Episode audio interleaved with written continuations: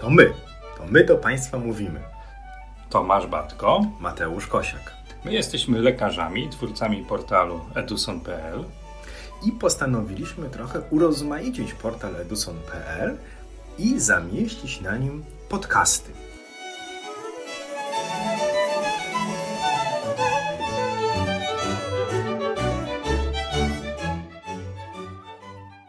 Dzień dobry Państwu. Dzień dobry. Dziś kolejne słowo.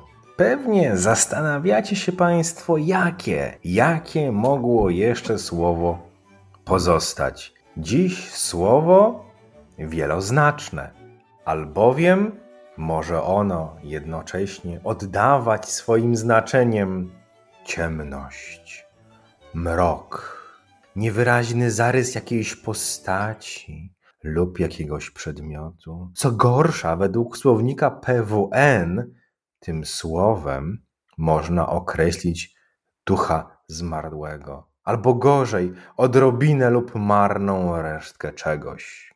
Ja myślę, że dla wielu z nas to słowo niesie nadzieję ukojenia. Ukojenia, chłodu, odpoczynku od wszechogarniającego letniego upału wszak tegoż nam tego lata nie brakuje. I to słowo, choć jest tak mocno, tak głęboko osadzone w ultrasonografii, jednocześnie oddaje klimat wnętrza gabinetu ultrasonograficznego, a tym samym też oddaje to, czego jednoczasowo szukamy na ekranie aparatu USG.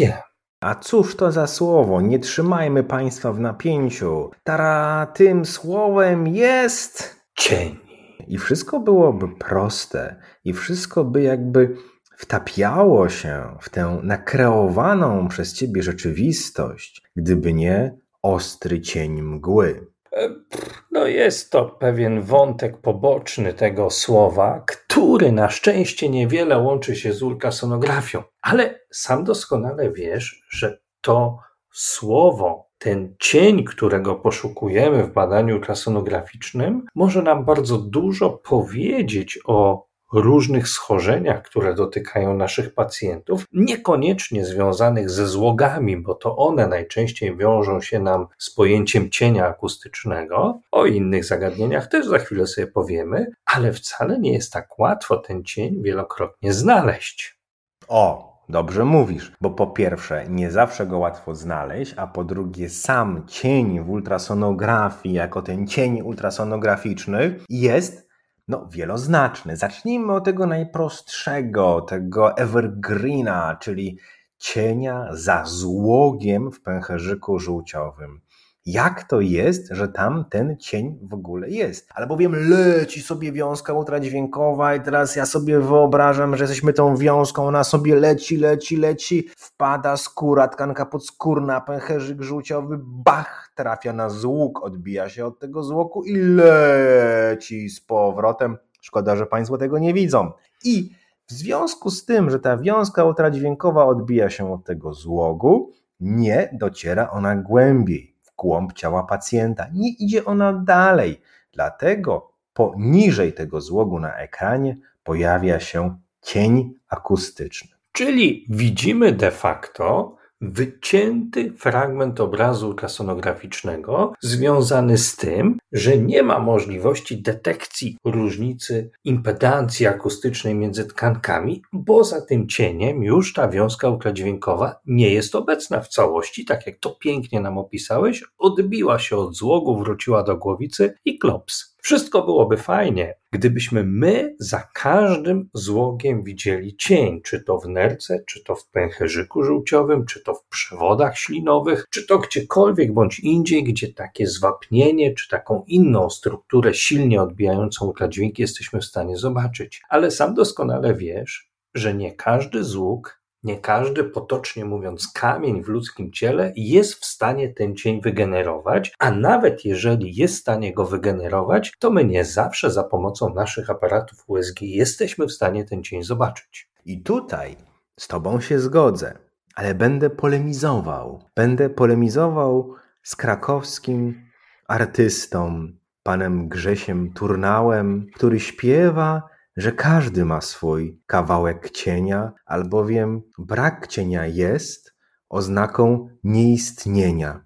Wiele prawdy jest w tej piosence, ale pewne złogi wyłamują się jakby tej definicji, albowiem są, one istnieją, a cienia faktycznie nie dają. I niekoniecznie wiąże się to z takim powszechnym przekonaniem, że te uwapnione złogi dają cień. To błędne przekonanie dotyczy zwłaszcza złogów widocznych w pęcherzyku żółciowym, a poniekąd wydawałoby się, że te złogi pozbawione soli wapnia w swojej strukturze tego cienia nie będą dawały. Nie, tak niestety to nie działa. Byłoby to zbyt piękne, zbyt proste i w ultrasonografii niekoniecznie jest to prawda objawiona. Musimy pamiętać o tym, że o ile część złogów rzeczywiście w związku ze swoją wewnętrzną strukturą jest w stanie przepuszczać ultradźwięki, w związku z tym nie daje cienia akustycznego, to nie ma to związku z obecnością bądź nie elementów uwapnionych w takim złogu.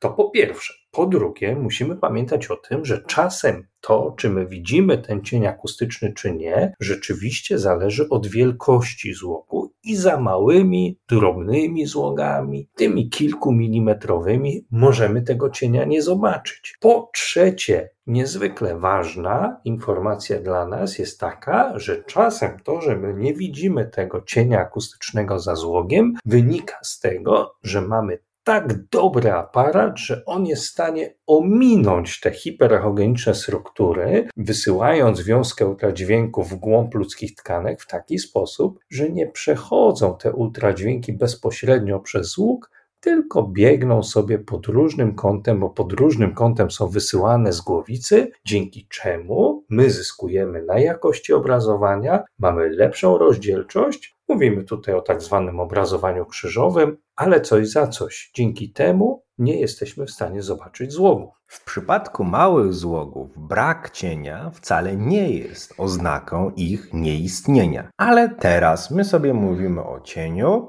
a nieco może pozornie przewrotnie, wyobraźmy sobie torbiel. Namalujmy w naszej wyobraźni torbiel prostą, bezechową, ze wzmocnieniem. Oczywiście ze wzmocnieniem akustycznym poniżej. Ale jak przyjrzyjmy się dobrze tej torbieli, to zauważymy, że po obu jej bokach tuż przy tym wzmocnieniu, pomiędzy granicami tego wzmocnienia jest cień z lewej i z prawej strony, który tak naprawdę powstaje wskutek tego, że wiązka ultradźwiękowa odbija się od tych bocznych ścian torbieli. No bo wiązka ultradźwiękowa, poza tym, że jest w stanie się w całości odbić od silnie odbijających struktur związanych z dużą różnicą impedancji akustycznej, to również ma tą właściwość, że jej kąt padania powinien równać się kątowi odbicia. I jeżeli masz właśnie tą wspomnianą przez ciebie gładką torbiel kulistego kształtu, to wiązka ultradźwiękowa padająca pod pewnym kątem na tą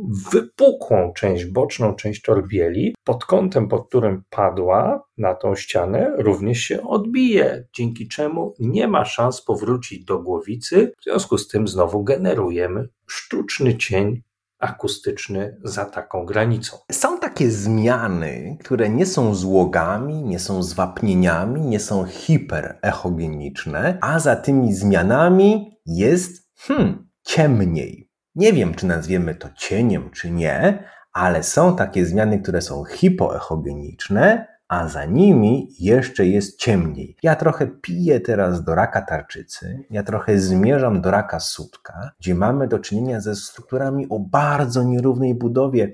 I kiedy pada wiązka ultradźwiękowa na takie zmiany, ta wiązka ulega rozproszeniu. Czyli znowu mamy sytuację, że nie mamy jak, aby energia ultradźwiękowa przechodziła dalej w głąb. Nie dlatego, została odbita, ale rozproszona, chaotycznie rozeszła się w różnych kierunkach. I za takimi zmianami też jest taki cień. No właśnie, my zwyczajowo często mówimy o wygaszeniu echa poniżej takich zmian, tak jak mówimy o wzmocnieniu echa za zmianami płynowymi, to w odróżnieniu od takiego klasycznego cienia akustycznego mówimy niejednokrotnie o wygaszeniu echa widocznym za niskoechogenicznymi zmianami, na przykład wspomnianym przez Ciebie raku sutka. Mi to często kojarzy się z taką czarną dziurą, no bo tak naprawdę to jest trochę tak, że ta wiązka ultradźwiękowa, fala wysyłana przez głowicę ultradźwiękową wpada w taką czarną dziurę, czyli tą litą, bezechową zmianę. Gdzieś w niej ginie, rozprasza się, jest przez nią pochłonięta cała energia tej wysłanej wiązki ultradźwiękowej, przez co znowu nie widzimy niczego, co dzieje się pod taką zmianą. Jest to też dość ważny dla nas objaw, który poniekąd pozwala nam różnicować bardzo podobne niejednokrotnie, pozornie do siebie podobne bezechowe zmiany, czyli zmiany płynowe, które powinny dawać wzmocnienie echa za swoją lokalizacją i te zmiany niskoechogeniczne lite, które powodują wygaszenie echa. Zwróćmy na to uwagę, bo to jest ważna informacja o dużym znaczeniu klinicznym. No i my sobie tak rozmawiamy o tym cieniu w takim znaczeniu, że on jest de facto pewnego rodzaju artefaktem. To jest jakiś obraz pozorny. Wszak w tych cieniach to nie jest tak, że w rzeczywistości w człowieku jest tam fragment ciemniejszy jego ciała niż obok tego cienia. Ale ten cień niejako ma być dla nas narzędziem diagnostycznym. Oczywiście my też nie powinniśmy go przeceniać. Bardzo ważne jest to, żebyśmy zwracali uwagę, w jaki sposób ustawienia aparatu mogą wpłynąć na to, czy on się pojawia, czy on się nie pojawia. Ale niektórzy piszą w swoich opiniach, na przykład nie uwidoczniono cieniujących złogów w nerkach. No, tak się czasem pisze, czy to ma um, znaczenie, czy to ma sens. Trudno mi na to pytanie odpowiedzieć, bo to też trzeba by wiedzieć, co ma tak naprawdę na myśli autor takiego sformułowania. Bo tak jak wspomnieliśmy sobie kilka minut temu, przy pewnych ustawieniach aparatu, ten cień gorzej widać, zwłaszcza wtedy, kiedy używamy obrazowanie krzyżowe. Przy innych ustawieniach, czyli na przykład przy włączonym obrazowaniu harmonicznym, ten cień będzie dużo lepiej widoczny i to wcale nie zmienia charakteru czy budowy chemicznej złogu, który widzieliśmy. To rzeczywiście jest cecha, która często jest zależna od tego, jak pracuje nasza lewa ręka na konsoli aparatu USG. Szukajmy cienia nie tylko po to, żeby się w nim skryć przed promieniami słońca, ale szukajmy cienia na ekranach ultrasonografów. Pamiętajmy, że nawet mały człowiek potrafi dać duży cień i tak samo mały złóg może dać bardzo wyraźny cień akustyczny i niech to nasze oko będzie wyczulone na cienie akustyczne i na wygaszenie echa, bo to jest coś, czego tak jak szukamy latem cienia, który da nam ochłodę, tak samo w badaniu USG będzie dla nas dużą pomocą w diagnostyce różnicowej. Powodzenia! Do usłyszenia!